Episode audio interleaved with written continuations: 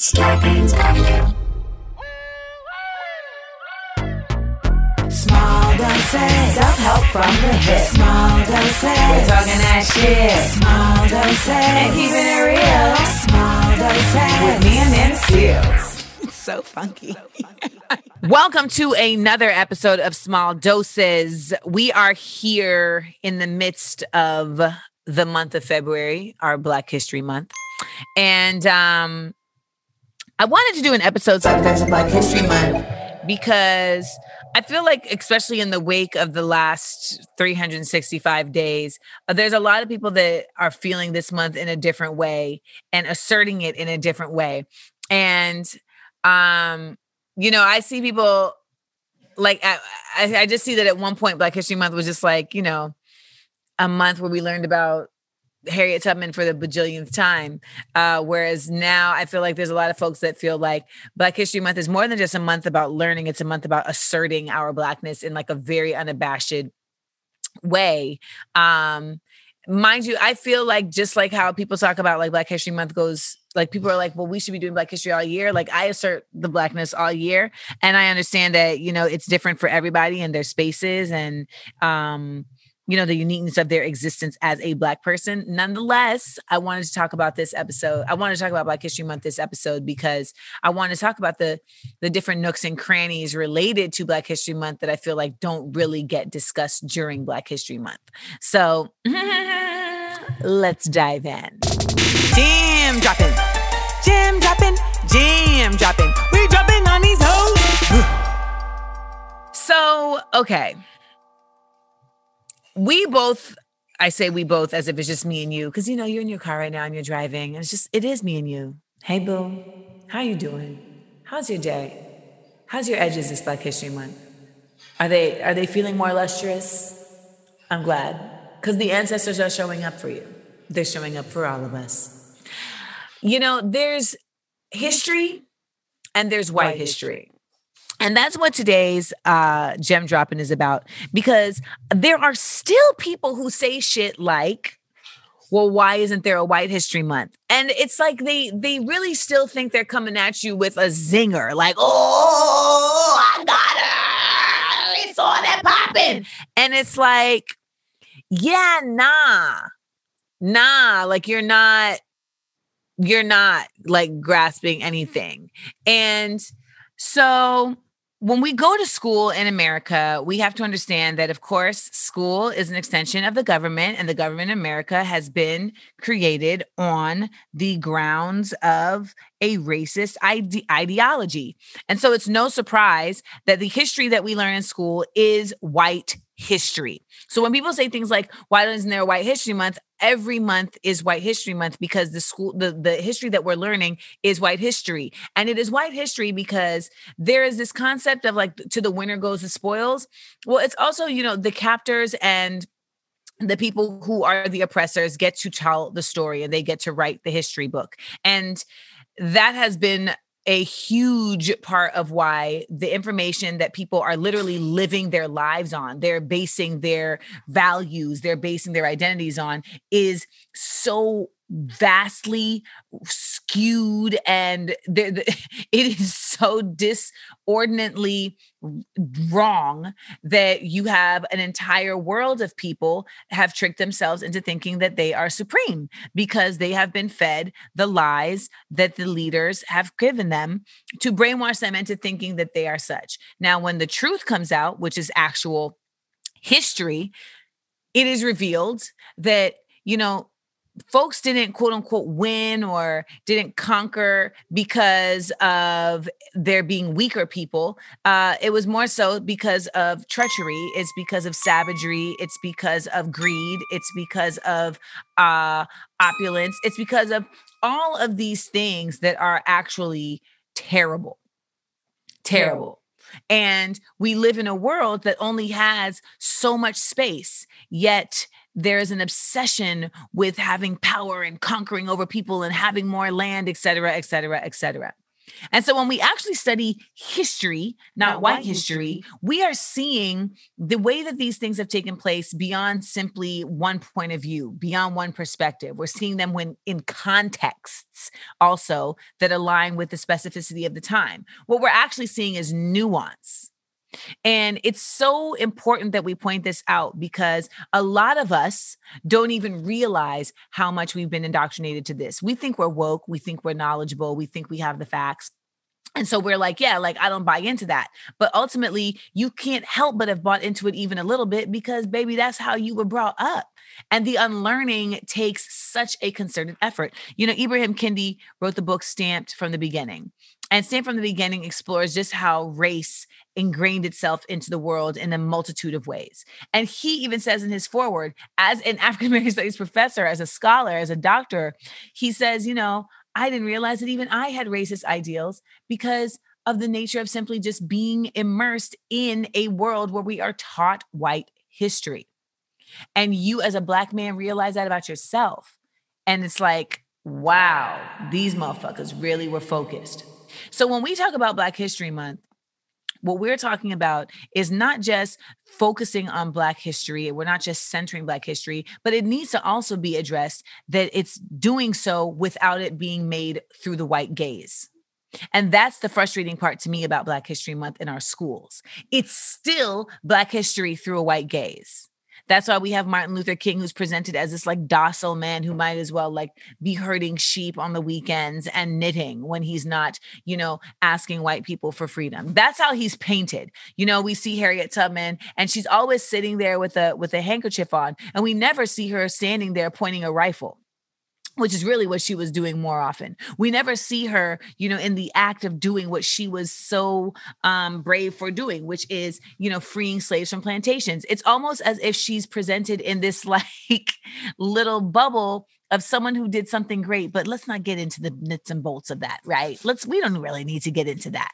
And I know that when I was growing up and I was going to school in Florida, I was being taught about these people who were great black people but only because they made it through a filter that white people has de- had designed was comfortable for them.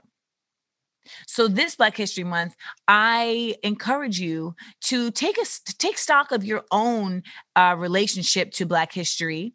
Take stock of your own experience of, of black history month.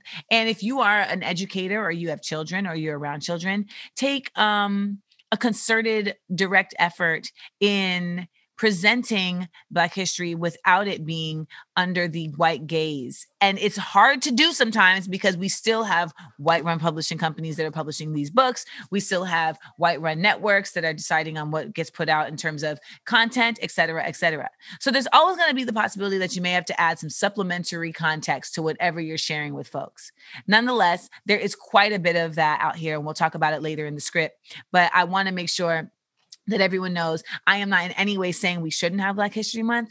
I'm just saying that we need to understand just how clear uh, we have to be about the Black history that we are talking about because that white history has been very, very, very heavy handed and we need to swat it away indefinitely.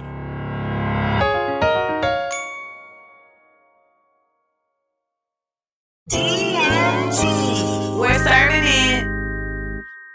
All right. Your Black History Month questions, let me tell you, are very interesting. And I wanted interesting questions, and I got what I asked for. First question If Kanye's next wife is black, can we forgive him for all the dumb shit?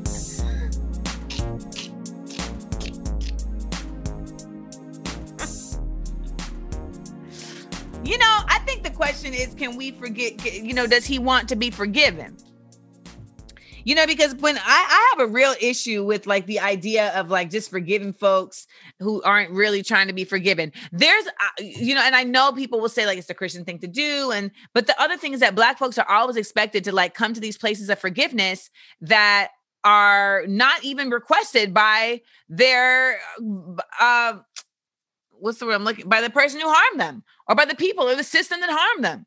So you do come to a certain sense of acceptance within your soul so that you are not carrying it with you. But if Kanye doesn't even know that he did anything wrong, what does forgiving him do?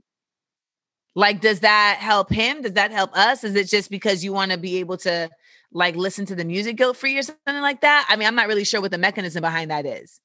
But I don't think that he was saying the things that he was saying because he has a white wife. He was doing weird shit long before that. I think conceptually, he thinks that he had transcended race. And I don't think that was necessarily because he was with Kim Kardashian. I think it was because he got money and he thought he could transcend race. And he started talking about how it's not a race issue, it's a class issue, which is just an unnuanced way of looking at the reality of things. And so, uh, you know, it's not about Kanye having a black wife. It's about Kanye really getting back in touch with his black life in a real public way. And does he have the even capacity to ask for redemption, to ask for um shit, to ask for well, to, to, to even have atonement. Does he even know how he made his his black fans feel? I don't know. But I'm not in the business of just forgiving folks just because my own selfish reasons. I I might as well just keep the grudge for my own selfish reasons. I'm a cancer. Next question. Do you think Tamron Hall giving Rachel Dolezal a platform during Black History Month was tone deaf and disrespectful? Why would Tam Okay, so I have to talk about this without having full knowledge, which is not my thing to do. I don't like that. I don't like having to talk about things without a full scope of why the thing happened. So I I must I mean unless was I I can't imagine that Rachel Dolezal was on there talking about black things. But in a general sense, I don't think Rachel Dolezal deserves a platform at all about anything. She's a con woman. End of story. And I know some people are like, yeah, but she was doing it for the greater good of Black folks. No, no she, she wasn't. wasn't. She was doing it for the greater egotism of herself, and she was removing the possibility and opportunities from actual Black folks. She was taking up space. She was being a privileged white woman who decided that she wanted to be something, and so she was going to do it regardless of who it hurt. So why the fuck are we still allowing this type of person who is clearly a malignant narcissist to just move and groove in black spaces? I don't know. So I don't know that it has anything to do with a Black History Month tone deafness. I just don't know why any of us are giving this woman any space other than to clown her. I just don't. And you know, I I I it I just I'm so protective of our space because it is so porous so often. Like I feel like folks just come in and out of this shit like like Tycho Station on Expanse. And I know that's a very um uh, I know it's a very, very, very specific reference uh, to the show The Expanse, but it's it's a space station, and so it's where ships dock, and so they come in and out all the goddamn time, and like that's how people come in and out of black spaces of black culture. They just come in and they load up and they leave. It's like we're the fucking, you know, we're like a, a bay, and I just I'm not for it. I don't know how we canceled Kanye, but Rachel Dolezal is still sitting down places talking about anything. The only thing that she may have any interest, the only thing I may be interested in hearing her talk about is like, so tell me about narcissism. you know, give me a firsthand account. That's, you know, uh, it, it'd be different if she was like, you know what, I want to be like the person that Leonardo DiCaprio played in Catch Me If You Can. And I want to now use my skills of, um, of, of, uh, what's the word I'm looking for? Of deception to help Black organizations root out folks who are faking the funk. Like, is she, you know, like that, like uh, I, or I want to I want to now become like the keeper of the allies. Like the, like you like I don't know how she's useful in our spaces anymore cuz I don't even know how she's trustworthy. So I'm sure Tams had a legit reason and um, if she didn't, I'm sure she was forced by uh, you know the powers that be and I I just feel like someone like Rachel Dolezal piques curiosity in spaces that I have no interest in looking. I'm not curious as to why a white woman would fake being black because I know exactly why she would fake being black. And by the way, it ain't about love of blackness. That's not what it's about. It's about hatred of herself. She wasn't faking being black because she loved black culture so much that she just wanted to be immersed in it.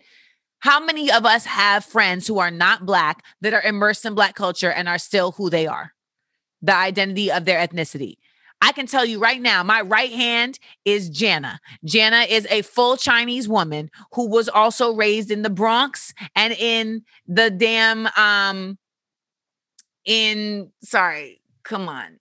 I always forget the projects that are located next to the Rucker, next to Rucker Park in Harlem. But Jana is on my staff. Jana's email is jana at smartfunnyandblack.com. Jana is still a Chinese woman who knows about her culture and her ethnicity as well as knowing about black culture and black ethnicity and you can be understanding and and involved and relating to both without having to commit erasure of yourself or erasure of someone else's space in that other culture I do not believe Rachel Dolezal wanted to be black a black woman because she wanted braids. She wanted to be a black woman because she hated her family. I don't even think it's that she hated white people. She just didn't like these other people and she didn't feel like they really understood her and got her. And I think, you know, there is a certain level of compassion you can have for that. You know, we've seen many people, you know, particularly I think the trans community is the is the strongest example of this of people who are born into uh spaces that were created for them before they got to define their spaces for themselves. We understand that. But when it comes to the the politics and the realities and the history around black spaces, I'm sorry baby, but you you just can't come up in here like that just because you just can't. Sorry. Next question. Recently, Utah has announced parents can remove students from BHM. I mean, that's not completely true, but I'm going to go on with the question. Recently, Utah has allowed parents to opt students out of BHM classes. Can you te- can you touch on the lack of knowledge of Black history and how it also hurts and encourages ignorance amongst white folk and why they choose to be willfully ignorant? Why don't they realize that racism hurts them? So basically, this is not wholly true. Utah as a state did not do this. There is a there was a um, charter school in Utah that had complaints from white parents about the Black History Month curriculum, and they said that they didn't feel like their kids needed to be forced to learn this. And so the um, administrator of this school begrudgingly and with a heavy heart said that he felt forced to allow parents to opt out of their children participating in Black History Month curriculum. I don't know the ins and outs of how charter schools work, but I do know the ins and outs of how fuckery works. And this is an example of fuckery at work. These white people don't want their kids to learn about black history not because they're afraid of um not because they they don't want to dismantle racism as the person in the question asked. I think it's that they don't want their kids to learn about black history because they really have just bought into the fact that black people are lower than them and they don't want their children to have to learn about people who are lower than them. I don't even think they're smart enough to be like, I don't want my kids to learn the truth because then they're going to realize they're not supreme. I don't even think they're that smart. I don't. I really don't. Because you know the fact of the matter is that what what black history month curriculum are they teaching at this school that is going to just shake things up I, I doubt it's some real radical shit it's utah you know, the most radical thing that happened in Utah was a bunch of white folks following this other white man who said that there was an alien that told him he was God. Like that's the most radical thing that happened in Utah. Shit. So I can't imagine that this curriculum was really on some like and Huey P. Newton. like, no, I I truly doubt that. What I do not doubt though is the uh the the the willful ignorance of white Americans to stay comfortable in knowing as little about anybody else as possible. Um, and that is something that I think most people um, can attest to because we live in a nation that also, for what it's worth, just simply doesn't want to know about anybody else. It's not just black people. They just don't want to know about others. Because this nation is like narcissistic in its creation. It's just about this place. And it, it lives in a false sense of a vacuum. And that false sense of a vacuum is what's killing it, by, by the way. way. And so I just think um I just think that's really what that's about. Uh I'm I I I I'm always frustrated at anyone who chooses lack of information. You know, like and I don't think that that's going to just change overnight. I don't look at Utah as a source point for um again for radical thought or for enlightenment, but nonetheless, I heard I I feel sorry for these children because again racism is taught ignorance is taught, work ethic is taught. All of these things are taught. And these are children who are being neglected. And CPS should be sent to these parents' doors. Next question. Do you believe in Morgan Freeman's statement not to bother with Black History Month? I don't really believe in much of what Morgan Freeman says. Um, he's an incredible actor and he's an icon of the screen, but I haven't heard much of his commentary off camera that made me feel like he was somebody that I want to um, listen to for insight into blackness. When I sat when I saw him sit up on a national platform with uh, Don Lemon and say that there is no wage gap based on race because him and Don Lemon made it. That's when I was done. And you can go on YouTube and find it. It's very available. That's when I was like, "Oh, okay, I see." So Morgan is is not a free man. Morgan is uh, enslaved by his own ignorance. Emancipate yourself from mental slavery. None but ourselves can free our minds. So that's how I feel about Morgan Morgan Freeman. Next question. How do we avoid us treating February as the only time to care about Black history? Our history is wide and huge. Well, I, you know,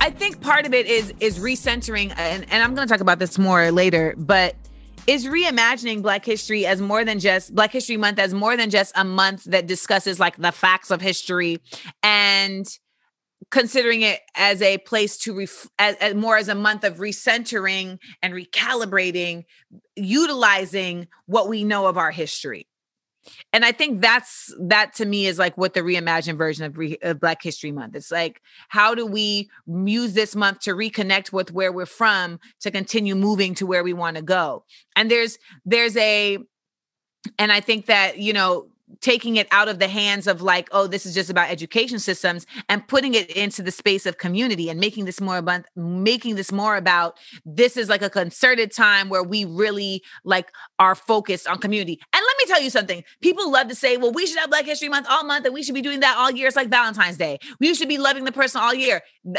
that's not disputed However, we are humans and we are living and we require within at least the social space that we are in the West, we require benchmarks and points of light and deadlines to be able to like schedule out and align our emotions and our attentions. And so, and our intentions. And so when it comes to Black History Month, I'm not opposed to there being a specific time when we are focusing our energy in a specific way. Also, because when we talk about energy, when we have a specific time and space aligned to something and everyone is putting their energy into that way if we were if we were approaching black history month as a time when we are using it as an energy space like some type of fusion reactor where we're all like fusing our energy together then you know, we put out, you know, you the fusion reactor, you know, you put all the energy together and it's like, and they create a force. And so, if we were treating this month as like our fusion reactor for Black energy from the past, present to change the future, then I feel like it would be a lot more effective. So, that's how I would see it being changed that's how I see us taking it out of the hands of just like, you know, treating February as the only time we treat Black history. I mean, ultimately, Black history should be taught all year round. And for those of us who are conscious of that, we do that. I mean, Smart, Funny, and Black is based on that. Smart Funny and Black is is a, a, production company that creates content that is rooted in keeping the conversation of blackness at top of mind all year round and doing so through creative spaces. That's what Smart Funny and Black is about. So um, I think there's a lot more of that going on than there was when I was growing up, and that's been a beautiful thing to see. I also think that uh, adding that level of spirituality and community into how we address Black History Month beyond just learning about individuals, you know, because that's the other thing too. I think that with Black History Month, when we make it about just looking at specific individuals, it almost seems as if there was an entire there, there wasn't an entire population of people that were a part of this history.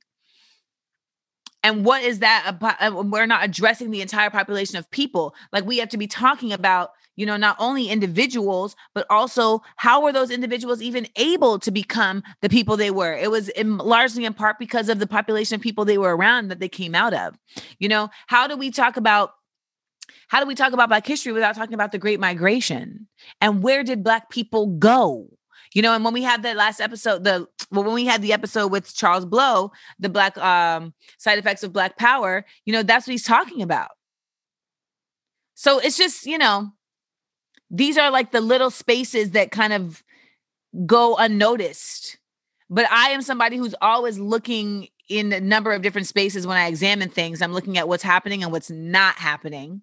And that is how I glean what could happen to create more effectiveness.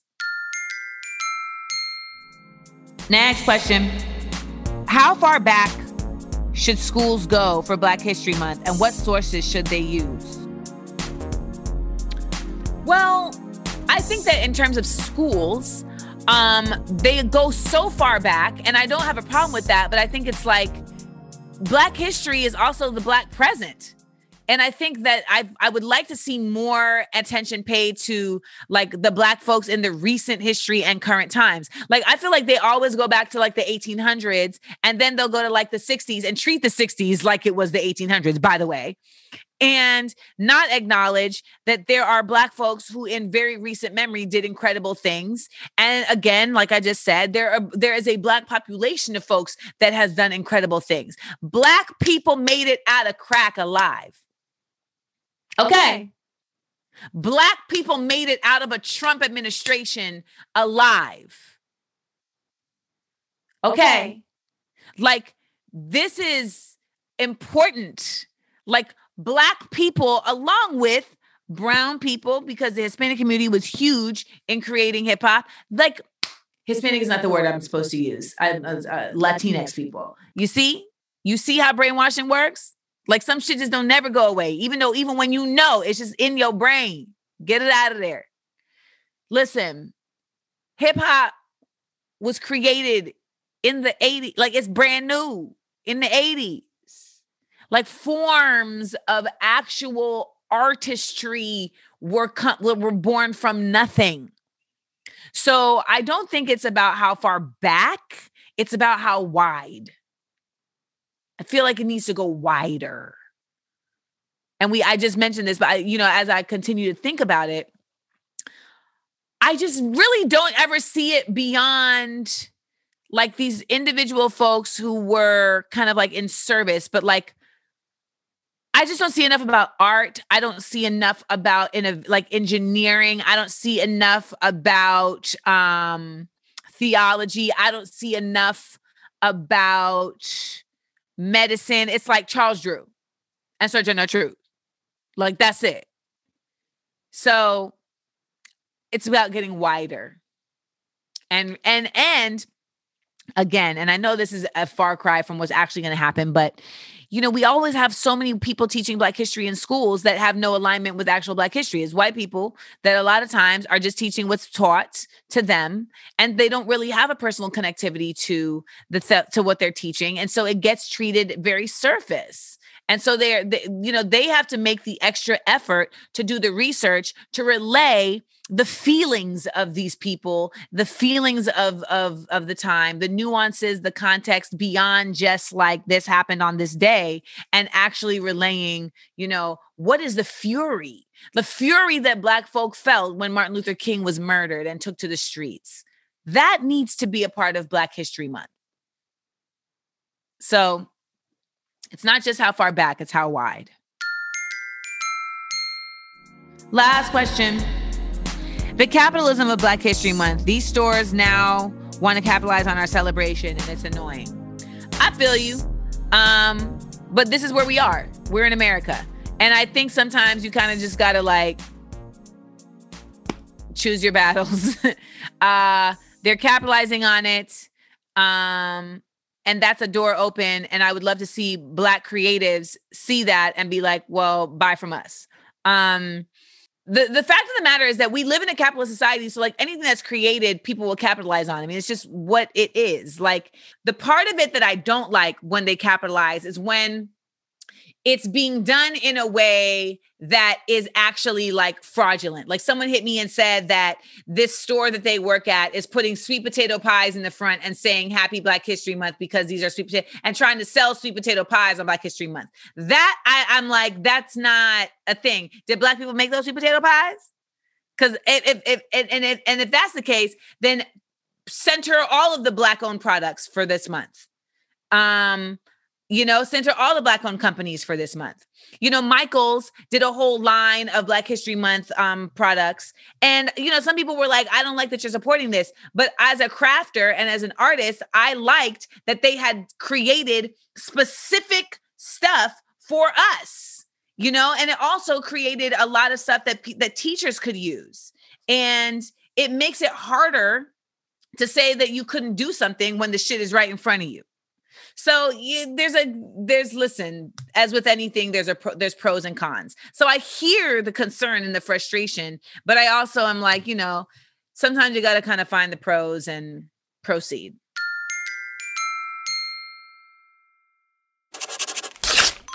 The script. So the script for this week's episode, I mean, listen, it could be so long.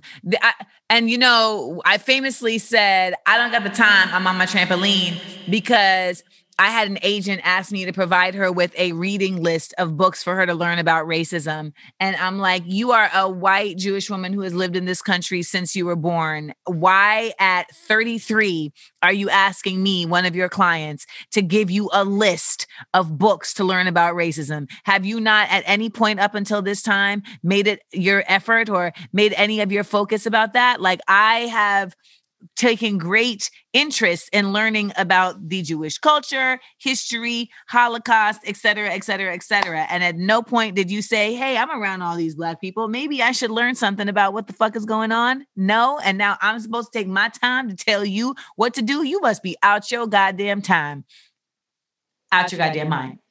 And I don't have the time because I'm on my trampoline. Um, she's no longer my agent.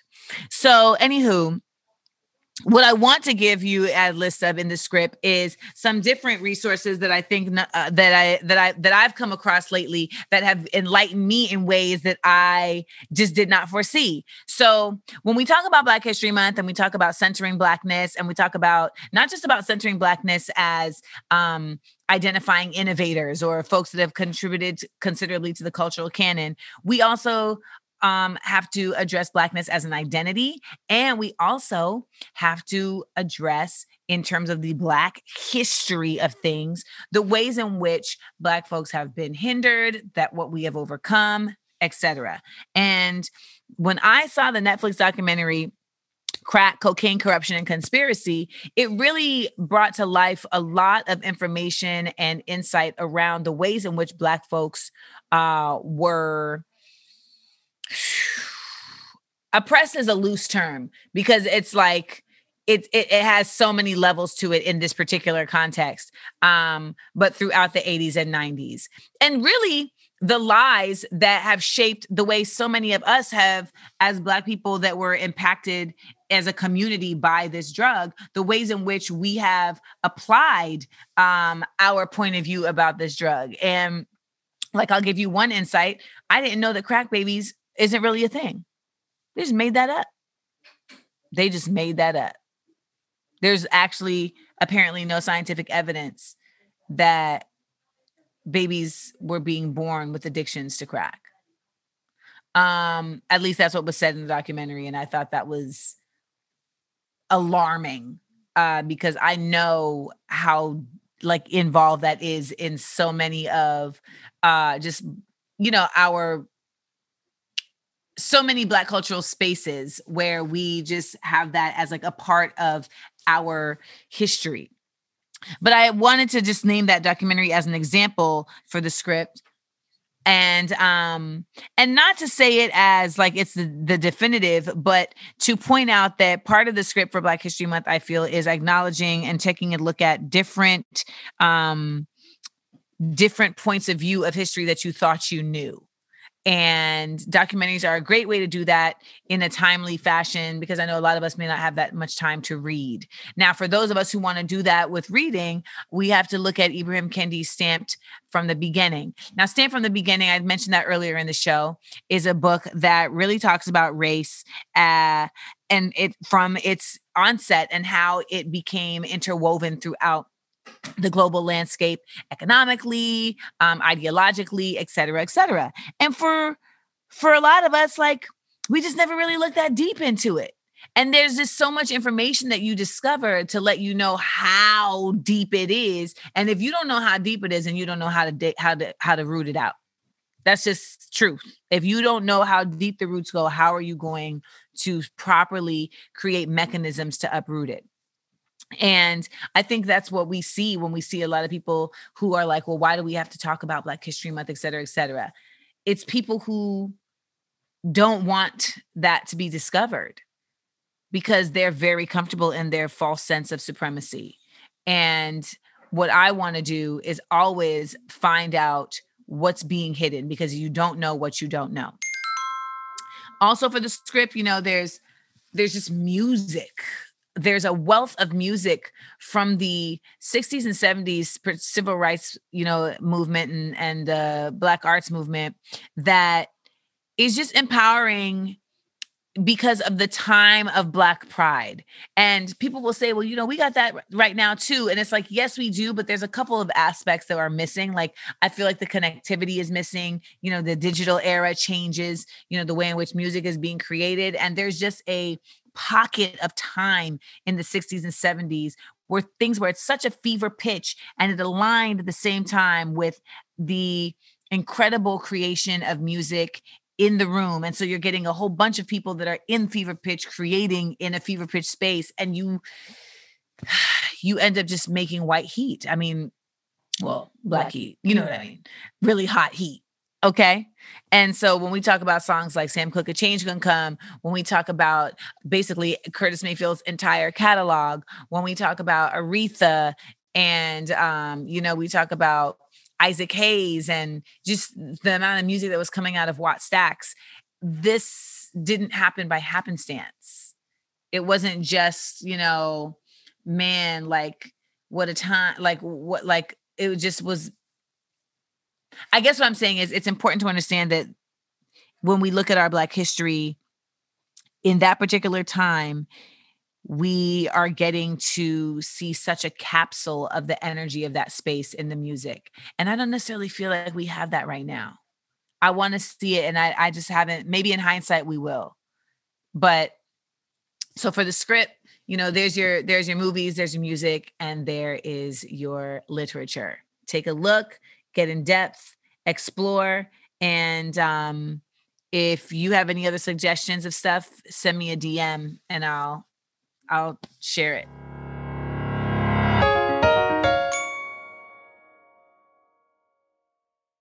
So you know, I think there's a there's an assumption too that because like black popular culture has become global, that black history is also global and we really take it for granted. Like my mom learned so much about Black American history by having a daughter who centered that in her studies. And that wasn't a part of her um, education growing up in Grenada. Like they weren't teaching them about Black American history. They weren't even teaching them about Black Grenadian history because they were under colonial rule at the time. So, you know, my mom has really like learned a lot, she said, by simply just, you know, being adjacent to me and then seeing me advance from learning about Black history in high school to learning about Black history in college. And the difference is very similar to our gem dropping because when I was in high school, again, we're learning about things on the surface. And I think we're learning about everything just on the surface in, in grade school. And I, I've been seeing some folks lately talking about how like school is pointless and, you know, the education system is, is created to keep you in debt. And um, I think that there's definitely multi-functions for things. So on one hand, yes, there are portions of the education system that are functionally keeping people in debt. There are also for portions of the education system that are functionally increasing people's critical thinking skills, which thus increases their functionality. And when it comes to my learning about Black history on a collegiate level, it opened my mind so immensely. It completely changed my person and my purpose before I went to college, you know, my blackness was near and dear to me. And it was something that was intrinsic and something that I knew, but that I hadn't necessarily um had proven. It was it was like I'm not going to say it was theory, but it was ethereal.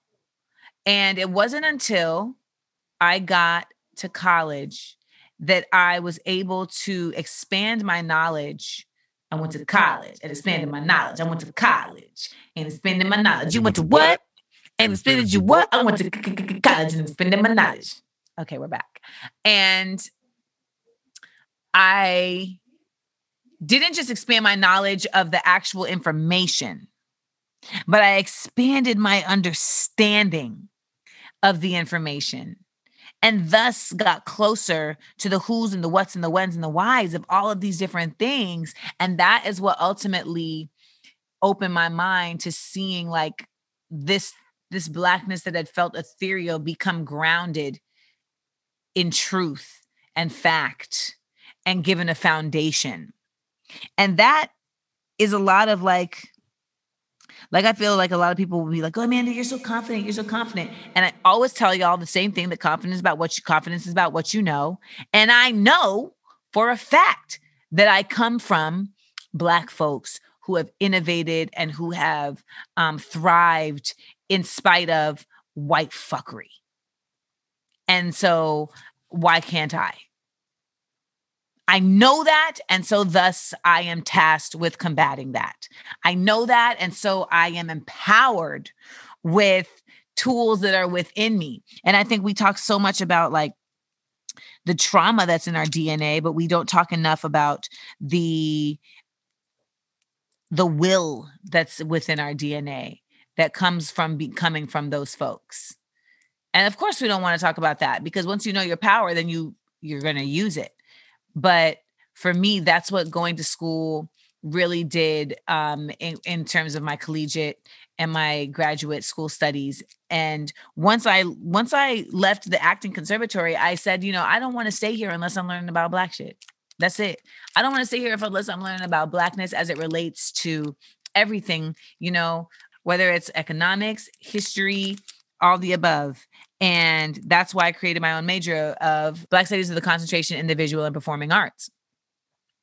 And um and it has informed my work to this day. To this day.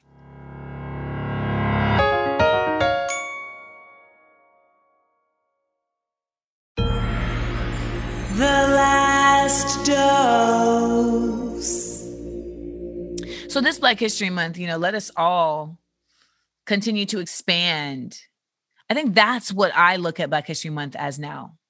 I don't look at it as like just a time to talk about Ida B. Wells and Sojourner Truth and Frederick Douglass. I look at it as a time to expand. It's become almost spiritual in a way. And I know that wasn't necessarily Carter G. Woodson's intention when he created Black History Week. But for me, it's become like a centering moment. It's like a it's almost like a Hanukkah in, in the sense of like just coming together and realigning with the whys of how we got here and you know those who lit the way for us to to still be here fighting and re um calibrating that strength so we can continue to fight because it is not over. And that's part of our history and it's part of our present. And eventually it will no longer be a part of our future. But at this point it is and thus we must. We must increase our bust. Okay you know i had to do it. I was gonna have i couldn't just leave it hanging. I had to do it.